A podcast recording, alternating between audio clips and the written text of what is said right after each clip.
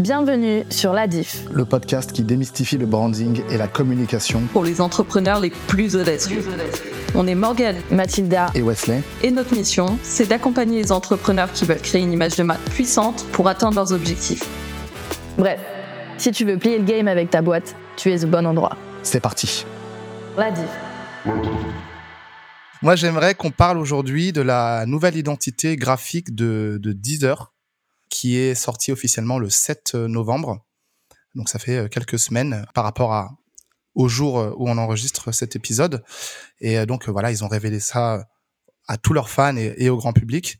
Euh, cette nouvelle identité qui remplace la précédente qui existait depuis 2019. Vous vous souvenez avec les, les rectangles verticaux empilés là, en, mode, en, mode, multicolore pour rappeler une, une, waveform musicale. Et à la place, donc, c'est un, un cœur violet avec une police d'écriture euh, très bold, très, très épaisse. C'est un cœur battant qui va refléter l'amour de la musique. C'est une agence qui s'appelle Koto qui a créé cette identité euh, visuelle. Quel est votre avis sur cette nouvelle identité euh, de Deezer? Euh, bah moi, je veux bien commencer, du coup. Mhm. Vas-y, ruine nos rêves. alors, franchement, non, je vais pas ruiner vos rêves du tout parce que moi, je suis assez mitigée pour une fois, bah, j'ai, pas un avis tranché en fait et, ça me déprime. Oh bah alors D'un côté, je trouve que l'idée du système avec euh, ces formes là semi-géométriques qui symbolisent des battements, ça je trouve ça très intéressant parce que la musique, hein, c'est, elle est vectrice d'émotions et elle te touche au cœur. Donc symboliser de façon abstraite ça pour que l'imaginaire collectif puisse euh, imaginer ce qu'il veut derrière, je trouve ça très intéressant. Je vais commencer par les points qui sont bons parce qu'après je vais être méchante. Euh... tu veux pas être méchante avant Voilà. Si vos enfants écoutent cet épisode, voilà, vous, vous écoutez avec eux les premières minutes, puis vous irez les coucher ensuite. Bouchez-leur les oreilles. C'est ça. Attention, elle va être violente. Ce que je trouve bien aussi, le deuxième point fort, c'est que le studio Koto a décliné ces formes-là pour en faire un système visuel reconnaissable. En gros, ils ne sont pas limités à juste faire un logo qui euh, tout seul va servir à rien.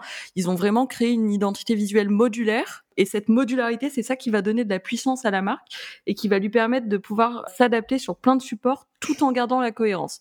Donc ça, c'est le truc cool. En revanche, la liste démarre. Attention. Voilà. Soyez prêts. Euh, ce nouveau logo, malgré bah, ces formes que je trouve intéressantes, ça reste un simple cœur. Et ça, je trouve ça dommage. En fait, c'est trop littéral. Disons que ça laisse pas la place au consommateur derrière de d'imaginer ce qu'il a envie d'y voir. Moi, je trouve toujours que l'abstraction, elle est plus intéressante que les dessins concrets parce qu'elle suggère des choses. Et justement, quand tu suggères sans avoir besoin de dire, bah c'est là que tu t'imposes avec classe.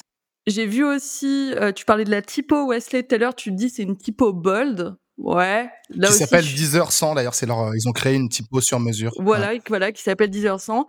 Euh, là aussi, je suis un petit peu mitigée. Parce que d'un côté, la graisse de ces lettres, elle en impose, mais d'un autre côté, elle manque de caractère. Elle hmm. n'a rien de particulier. Elle est juste grasse, en fait. Et donc ça, ça suffit pas. Et donc je dirais que mon avis sur cette identité, c'est que bah, d'un point de vue général, c'est pas mal, mais ça m'inspire pas grand-chose parce que je pense qu'en fait Deezer n'a pas été au bout des choses. En fait, on est à mi-chemin entre le design basique de startup et un design qui impacte réellement. En gros, on est un petit peu dans la demi-mesure et pour et tout ce qui est dans la demi-mesure finalement est neutre et les marques neutres ne marquent pas. Donc pour moi, c'est voilà, neutre. Ouais, mais après, je pense qu'on retiendra aussi que t'es quelqu'un qui, qui part vraiment dans les extrêmes vis-à-vis de ça, parce que je vois tout ce que tu veux dire et pourquoi tu le dis. Et pour moi, par exemple, c'est amplement suffisant. Moi, je trouve ça vraiment cool parce que, effectivement, je trouve que ça se décline sur plein de trucs. Certes, le côté du cœur peut être un petit peu littéral, etc. Mais moi, ça me gêne pas et ça ne me choque pas parce que justement, il y a ce principe graphique derrière, parce que euh, il y a toutes ces couleurs, etc. Cette typo, c'est pareil. Effectivement, elle va peut-être pas avoir du caractère avec des lettres dessinées d'une manière euh, qu'on n'a jamais vue, par exemple. Mhm. Mais je trouve que tout l'ensemble est hyper cohérent et fonctionne bien. Il n'y a pas forcément besoin de plus, en fait, pour moi. Bah dans ce cas-là, ouais, cette fois-ci, nos avis divergent. Nos avis divergent, effectivement. Et ben ça arrive. Et heureusement qu'ils divergent à un moment donné. Est-ce que vous trouvez que qu'il est mieux que l'ancien logo? Oui. Ah, mais mille fois mieux. Mais oui, bien sûr, c'est mille fois mieux.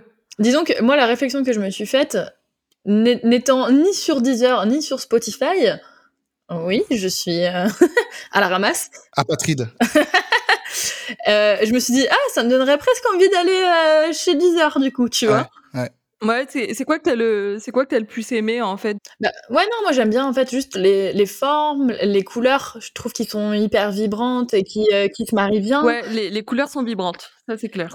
Et euh, justement tous ces effets euh, d'animation, etc. que je trouve hyper graphiques et même les visuels, tu vois, ceux que je vois par exemple avec les photos, je trouve que ça se marie super bien et je sais pas, moi, c'est juste visuellement attrayant pour moi. Ça me donne envie de cliquer, ça me donne envie d'aller voir, ça me donne envie d'écouter, en fait. Enfin, là où maintenant je, je revisualise, par exemple, celle de, de, de, Spotify dans ma tête, où je me dis, bon, bah, maintenant je trouve que l'identité visuelle de Deezer a plus de caractère que l'identité mmh. visuelle de, de Spotify, tu vois. Mais ça, on est bien d'accord. Et c'est pour ça que quelque part, si je devais faire un choix entre les deux, maintenant, je me dis, ah bah tiens, Deezer, il est au-dessus. Ouais. On est complètement d'accord que je dis visuellement, parce que de toute façon, si je devais choisir une plateforme, je pense que j'irais quand même sur Spotify. Pour quelle raison? Parce que tout le monde est sur Spotify et mmh. que du coup, si on veut se partager des trucs avec d'autres gens, bah je sais que en fait, ce sera le mmh. truc euh, qui sera commun avec les autres, en fait, tout simplement.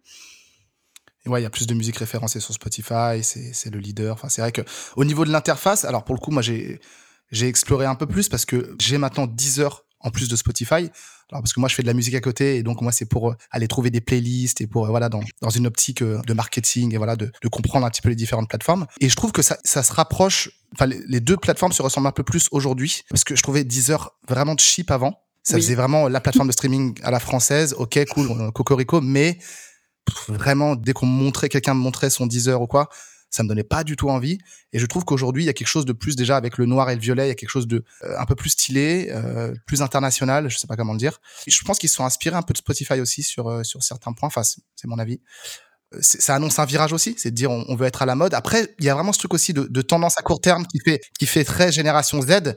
Et comme tu l'as bien dit au tout début de, de cet épisode, Morgan, combien de temps ça va durer et combien de temps ça va être on va le faire, je ne sais pas. C'est ça le problème en fait, c'est que ça manque de substance. J'ai l'impression qu'ils ont fait un truc stylé pour faire un truc stylé et que ça va pas plus loin que ça, tu vois. Pour moi, il manque quelque chose derrière. C'est pas le waouh, tu vois. Je me dis, ouais, c'est mmh. pas mal. Et si je me dis c'est pas mal, c'est qu'il manque quelque chose, en fait. Donc, même si c'est mille fois mieux qu'avant, non, c'est parce que c'est parce qu'on attend d'une marque quand on fait un rebranding. On attend un truc encore, encore mieux, encore plus poussé, plutôt que juste, bah, en fait, euh, en ce moment, c'est la tendance des typographes. Donc, euh, ouais, je vais mettre une typographe c'est moi et je vais faire exactement la même chose que tout le monde, avec les mêmes couleurs que tout le monde. Et je vais sortir une identité qui va plaire à tout le monde. Ouais.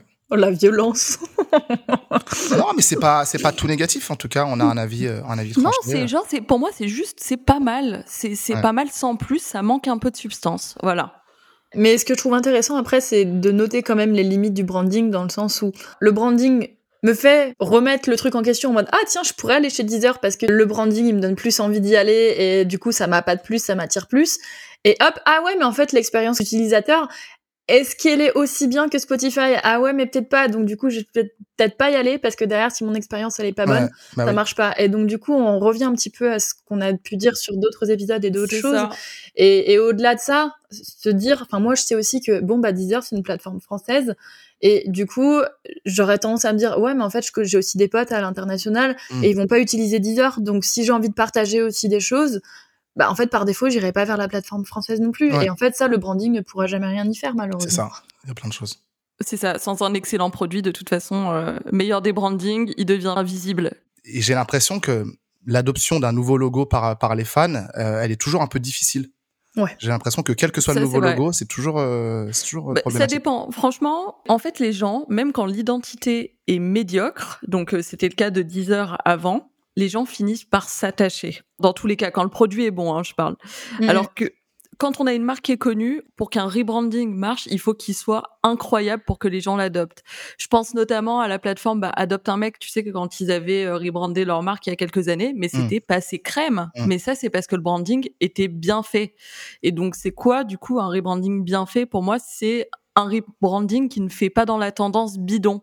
Alors que euh, je sais pas, on peut parler bah, du slip français qui répond juste à des tendances. Et là, dans ce cas-là, effectivement, la marque perd toute son unicité, toute son authenticité. Et en plus du, fait que les gens soient attachés à l'ancien logo, ben on a quelque chose de fake en fait qui arrive, donc ça va pas être très bien reçu. Donc Un bon rebranding, c'est un rebranding qui a du sens et qui est en raccord avec l'évolution de la vision de l'entreprise. Mais effectivement, vu que les gens s'attachent, en général, euh, il y a toujours des, des vives réactions et c'est tant mieux parce que justement, c'est quand un, un rebranding nous laisse neutre que là, on a un problème. Donc moi, je trouve ça plutôt bien qu'il y ait des vives réactions parce que de toute façon, c'était pas fait pour toucher tout le monde. Donc tant mieux. C'est marrant, juste pour rebondir sur ce que tu dis par rapport au rebranding euh, bien fait, au rebranding mal fait. Moi, je repense au rebranding de, de Peugeot aussi, qui a été fait, euh, refait assez récemment, et où il y a eu aussi de vives réactions, mais dans mon souvenir, plutôt positives justement par rapport à la. Ah, moi, j'ai adoré, moi. Donc voilà, c'est ça. Et là, je me dis, bah là, il y a eu un vrai truc qui a vraiment fonctionné et qui a fédéré les foules. Donc euh, c'est marrant parce qu'avant que tu parles, Morgan, j'étais prête à dire oui, mais un, rebrand un rebranding, il y aura toujours des gens pour se plaindre. C'est souvent mal reçu au début parce que les gens, ça leur change leurs habitudes, etc. Et je repense à ce moment-là, tu sais, genre quand il y a eu les trucs genre euh, bio de Danone, ils ont du bifidus ou je sais pas quoi là, et on était en mode mais c'est n'importe quoi. euh.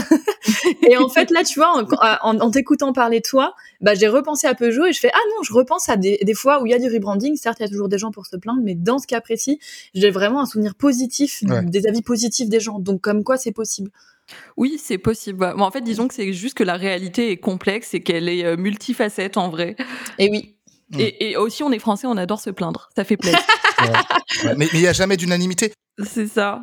Et la Redoute aussi avait fait un rebranding récemment. Ils ont pris une espèce de tollé. C'était soit les gens détestaient, soit les gens adoraient. Moi, personnellement, j'ai trouvé le système graphique hyper intéressant. C'était un système euh, typographique avec des lettres modulaires qui changeaient euh, de dimension. En fait, euh, selon où était placardé le logo, c'était plein de couleurs, c'était moderne et en même temps sans être dans une tendance. Moi, j'ai trouvé ça génial. Mais après, encore une fois, ce n'est que mon avis et je trouve ça mieux quand il y a des avis tranchés, en fait. Mm. Justement, quand une marque ne fait pas l'unanimité, en général, c'est tant mieux. Après, si tout le monde te dit que c'est de la merde, Oui. c'est sûrement de la merde. Voilà. Merci d'avoir écouté cet épisode de l'Adif. Si t'es encore là, c'est sûrement que t'as kiffé. Et dans ce cas, deux choses à faire. Un, Abonne-toi pour recevoir les prochains épisodes. et deux, Laisse-nous un avis sur Spotify ou Apple Podcast. C'est important car ça nous permet de monter dans l'algorithme et donc d'aider plus d'entrepreneurs audacieux à faire la diff. Merci encore et à la prochaine. Ciao ciao.